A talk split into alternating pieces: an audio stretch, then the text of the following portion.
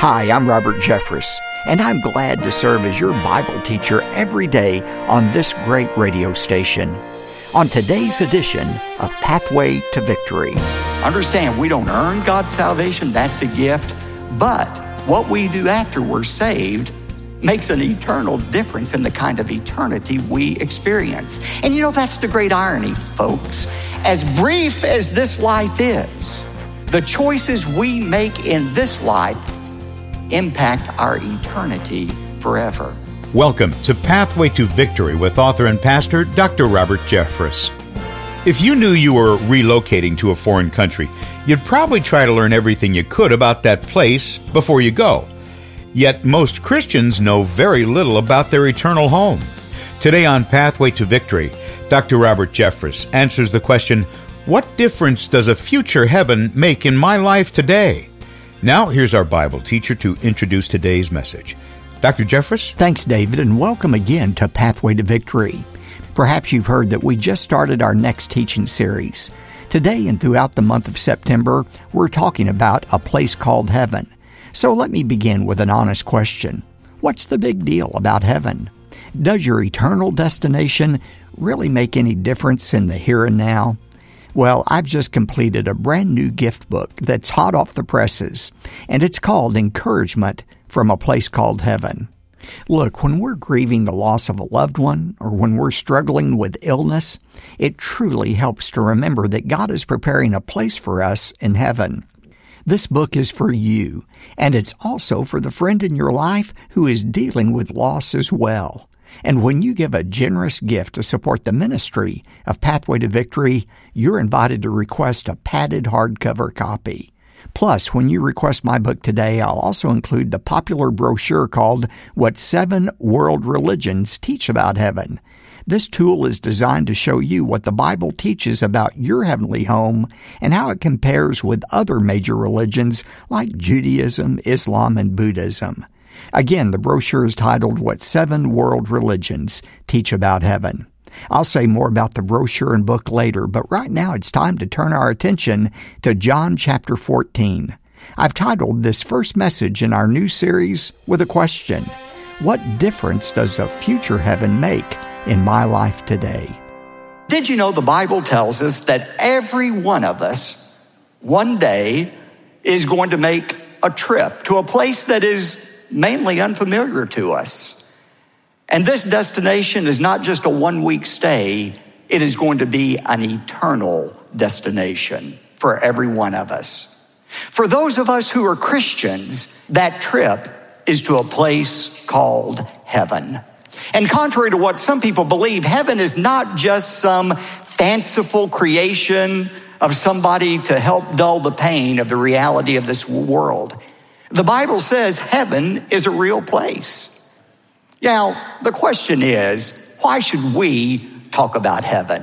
Why should we spend 10 weeks studying about heaven? Well, one reason is our departure for heaven is both certain and relatively soon. Why should we spend time thinking about heaven?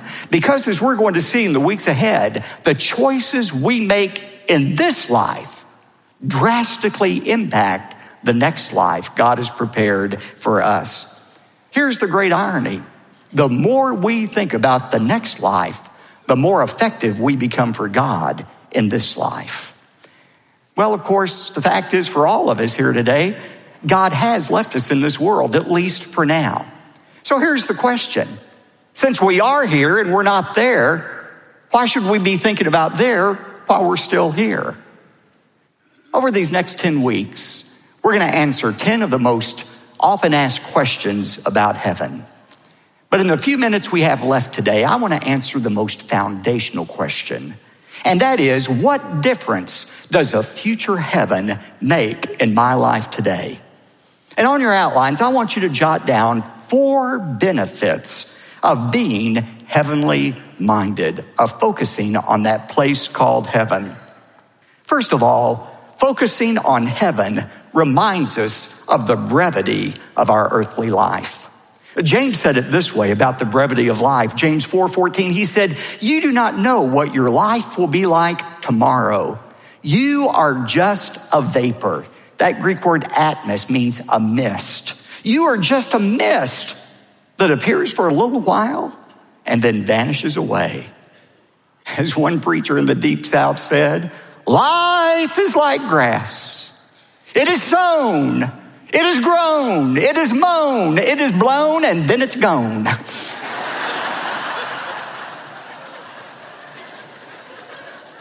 That's what life is. It's over just like that.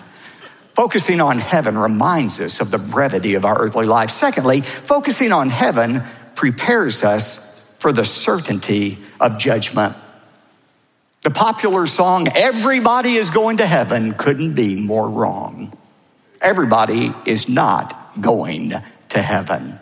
Jesus said, Enter by the narrow gate, for the gate is wide and the way is broad that leads to destruction, and many are those who enter by it. But the gate is small, and the way is narrow that leads to life, and few are those who find it. Well, you notice three observations about these two verses. Number one, there is a way that leads to eternal death. There's a way that leads to eternal death. Most people are on that way, that road. There's a more narrow way that leads to eternal life. But notice, thirdly, there are gates that open to both eternal death and eternal life. Every one of us in this room, every one of us watching this program, one day will be judged by God. Now, the difference is there is one gate, one judgment for non Christians, and there's another judgment gate for Christians. The gate that is the judgment that leads to hell is the judgment we often refer to as the great white throne judgment. It's described in Revelation chapter 20, verses 11 through 15. We'll talk about this judgment more in the coming weeks, but look at it with me briefly. And I saw a great white throne and him who sat upon it, from whose presence earth and heaven fled away, and no place was found for them. And I saw the dead, the great and the small, standing before the throne. And the books were opened, and another book was opened, which is the book of life. And the dead were judged from the things which were written in the books according to their deeds. Verse 15. And if anyone's name was not found written in the book of life, he was thrown into the lake of fire. Non Christians are going to be judged by their works. You say, Well, I didn't think God judged people by works. Oh, yeah, He judges non Christians by their works because they have decided they wanted to be judged by their works. They've said, I don't need God's forgiveness in my life, I don't need grace. I'll try to make it on my own. So God says, fine, let's open the books and see how well you've done. It doesn't matter how good any of us is, we're not good enough to get into heaven. And every person will understand that at that judgment. That's the great white throne judgment. But there's another judgment that we as Christians face before we enter into everlasting blessing. And it is what we call the judgment seat of Christ.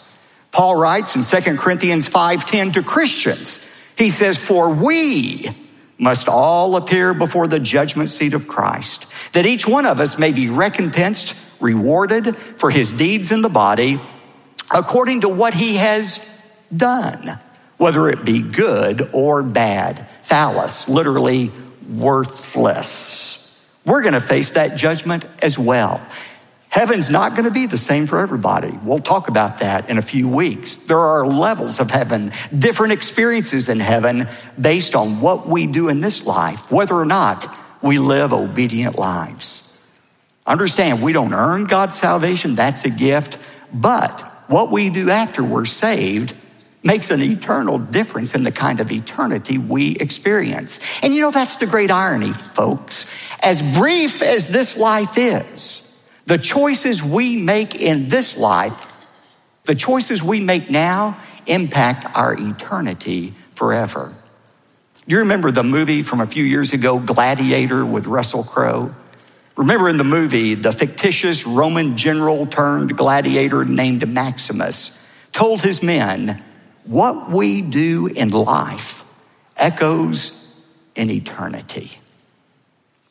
That's why it's so important that we, the few years we have, live obedient lives for God. Focusing on heaven reminds us of the judgment we must all face. Number three, focusing on heaven motivates us to live pure lives. It motivates us to live pure lives. Friday, I had to run down to Houston to preach at a Bible conference. And also, while I was down there late in the afternoon, I had to tape a national television interview. So all day I was concerned. My number one concern was how was I going to keep my suit, my tie, and my shirt clean throughout the day until I did that interview. The reason I was concerned about it is I know how unforgiving the bright lights and the HD television camera lens are. They pick up on the tiniest piece of fuzz or dirt, anything at all, millions of people would see. So I wanted to keep my clothes clean. You know, I thought that's a good example of why we want to keep our lives clean. Did you know the Bible says one day our lives, which the Bible compares to spiritual clothes, one day our lives are going to come under the harsh glare of God's judgment. And he and everybody else is going to see our lives for what they really are. 1 Corinthians 3:13 says, on that day, talking about the judgment for Christians, each man's work will become evident for the day. The light of God's judgment will show it. As I said, the Bible often uses clothing as a metaphor for our spiritual lives. And this is so key to understanding this principle. In the biblical times, when the Bible was written, People wore two types of clothing. There were two tunics that every person would wear. There was, first of all, the inner tunic. Uh, these were like, I guess, undergarments today. It was pretty standard fare. Everybody wore the same kind of inner tunic. That's what people didn't see. But then there was the outer tunic. That's what was visible for everybody to see the inner tunic and the outer tunic. In the same way, the Bible says as Christians, we wear two tunics. There is the inner tunic. The inner tunic represents our judicial righteousness. What is judicial righteousness? It is our right standing before God. That's our inner tunic, our right standing before God. And we receive as Christians our inner tunic the moment we trust in Jesus as our Savior. The moment we say, God, I can't save myself, I need your forgiveness, God clothes our lives in His righteousness. So that when God looks at you and me, He sees us as totally, completely forgiven. Our sin has been covered. It's not something we earn from God, it's something we receive as a gift. In Philippians 3 9, Paul said, May I be found in him, not having a righteousness of my own derived from the law, but that which is through faith in Christ. Paul said, My clothing's not good enough to get into heaven. It's full of holes and it's moldy. There's no way God's going to let me in based on my works, my life. I want to be clothed in the righteousness of Christ. The moment you trust in Christ as your Savior, you receive that judicial righteousness. You are declared at that moment forgiven. Your sins are forgotten forever. That's the inner garment. But nobody wants to be running around heaven in his undergarments, does he? You want something else on your life as well. That's the outer garment. The outer garment represents our ethical righteousness. Ethical righteousness. That means our right acting before God. Judicial righteousness is our right standing before God. We are declared not guilty the moment we trust in Christ. Ethical righteousness is how we act after we're saved our obedience to God. It is our right acting before God. And the Bible says before we are reunited with Christ, we want to make sure that we're not just walking around in our undergarments, but that we have the finest outer garments on possible. He's talking about our behavior, our obedience to God. Did you know the Bible says one day when Christ returns and we see him, we're going to join him for a great celebration on earth called the marriage supper of the Lamb. And it's so important that we be clothed spiritually in the right outer garments. In Revelation 19, verse 8, John said, And it was given to her, that's the church, you and me, to clothe herself in fine linen, bright and clean, for the fine linen is the righteous acts of the saints. Think about when you go to a fancy dinner, maybe perhaps a rehearsal dinner or wedding celebration. You wouldn't go, ladies, in a halter top. Guys, you wouldn't dress in your cutoffs or Bermuda shorts. Hopefully, you would wear the finest clothing that you had for a formal celebration. It's the same way when we are reunited with Christ. We want to be wearing those good works, that obedient life befitting the church. And by the way, once we put on those clean garments, we want to keep them clean, just like I did my suit on Friday. We don't want our lives to become stained by sin and disobedience. Let's face it, it's hard to keep our lives clean in a polluted world like this one, isn't it? What the Bible is saying is one of the best motivations for keeping your life clean before God is focusing on heaven and that future reunion with Christ. Peter said it this way in 2 Peter 3 10 and 11, but the day of the Lord will come like a thief in which the heavens will pass away with a roar, and the elements will be destroyed with intense heat, and the earth and its works will be burned up. He's talking about the end times.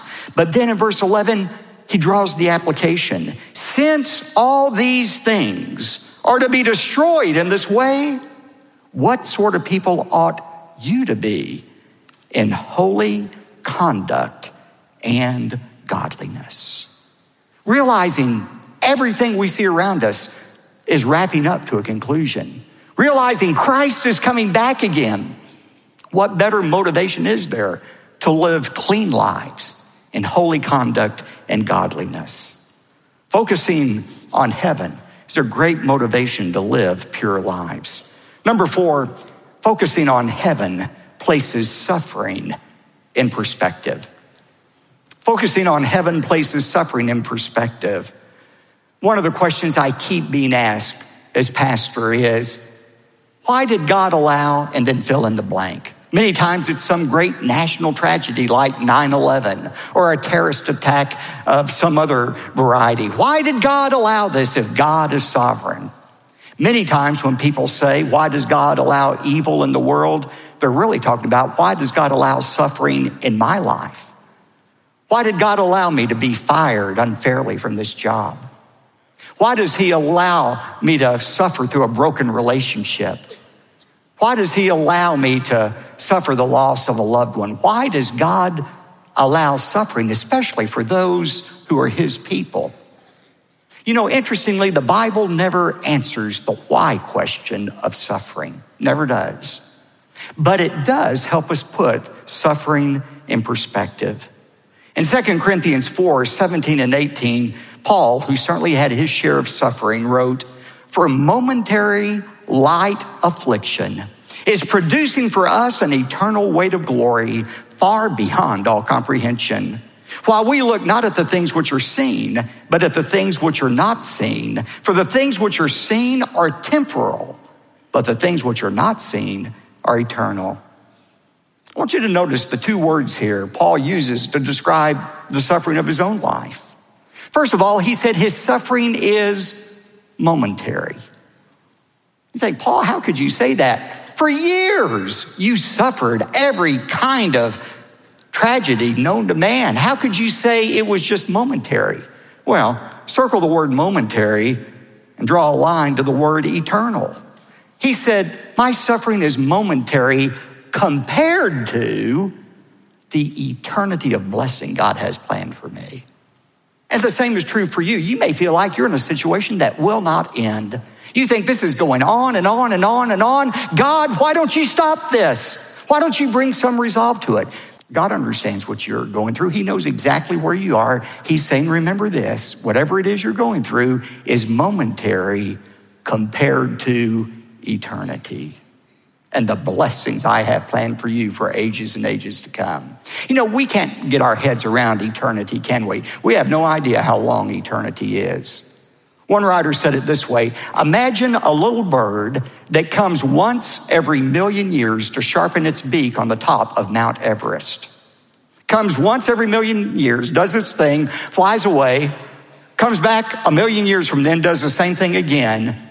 By the time that bird has worn down the entirety of Mount Everest, by the time it's accomplished that, eternity will have only begun. What you're going through is real right now. The suffering you're experiencing may seem like it's endless, but it really is momentary when compared to eternity.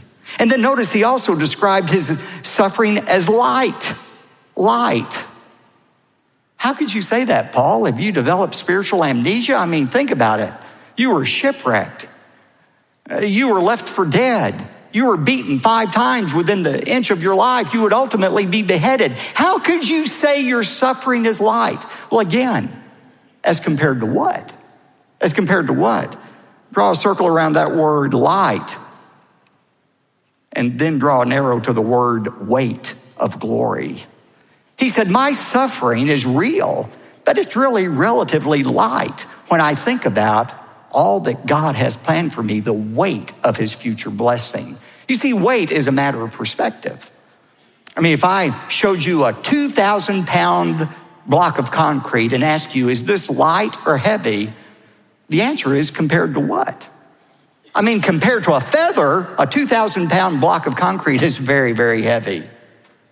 Compared to the weight of a 150 story skyscraper, that concrete block is very, very light. And again, it's the same with the suffering you and I are experiencing right now. Whatever problem you're facing is real, it's heavy to you, but what Paul is saying is compared to the weight of the blessing God has planned for you for all eternity, it's light. One person said it this way when compared to the glories of heaven, the worst suffering of this world will one day be seen to be nothing more than a one night stay in an inconvenient motel. That's what Paul is saying to us. Focusing on heaven doesn't eliminate suffering, but it does put that suffering in perspective. Although God's promise for heaven is yet still future, it really should impact the way we live every day. For what we do in this life echoes in the halls of heaven forever. We're off to a great start in this important series called A Place Called Heaven. And just before I turn things back over to David, I'm eager to remind you that I've written an exclusive gift book that's designed to lift your spirits and help you focus on the glory of your eternal home. It's called Encouragement from a Place Called Heaven. Without question, the year behind us was one of the most confusing and chaotic in recent history. The turbulence on Wall Street, the civil unrest in major cities has made 2022 so far a challenging year for all of us.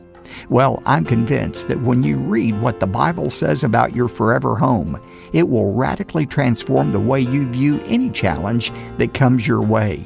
As we face the realities of our broken world, we often reach out for something to hold on to. And the greatest hope we have is the promise of heaven. Ask for a copy of Encouragement from a Place Called Heaven.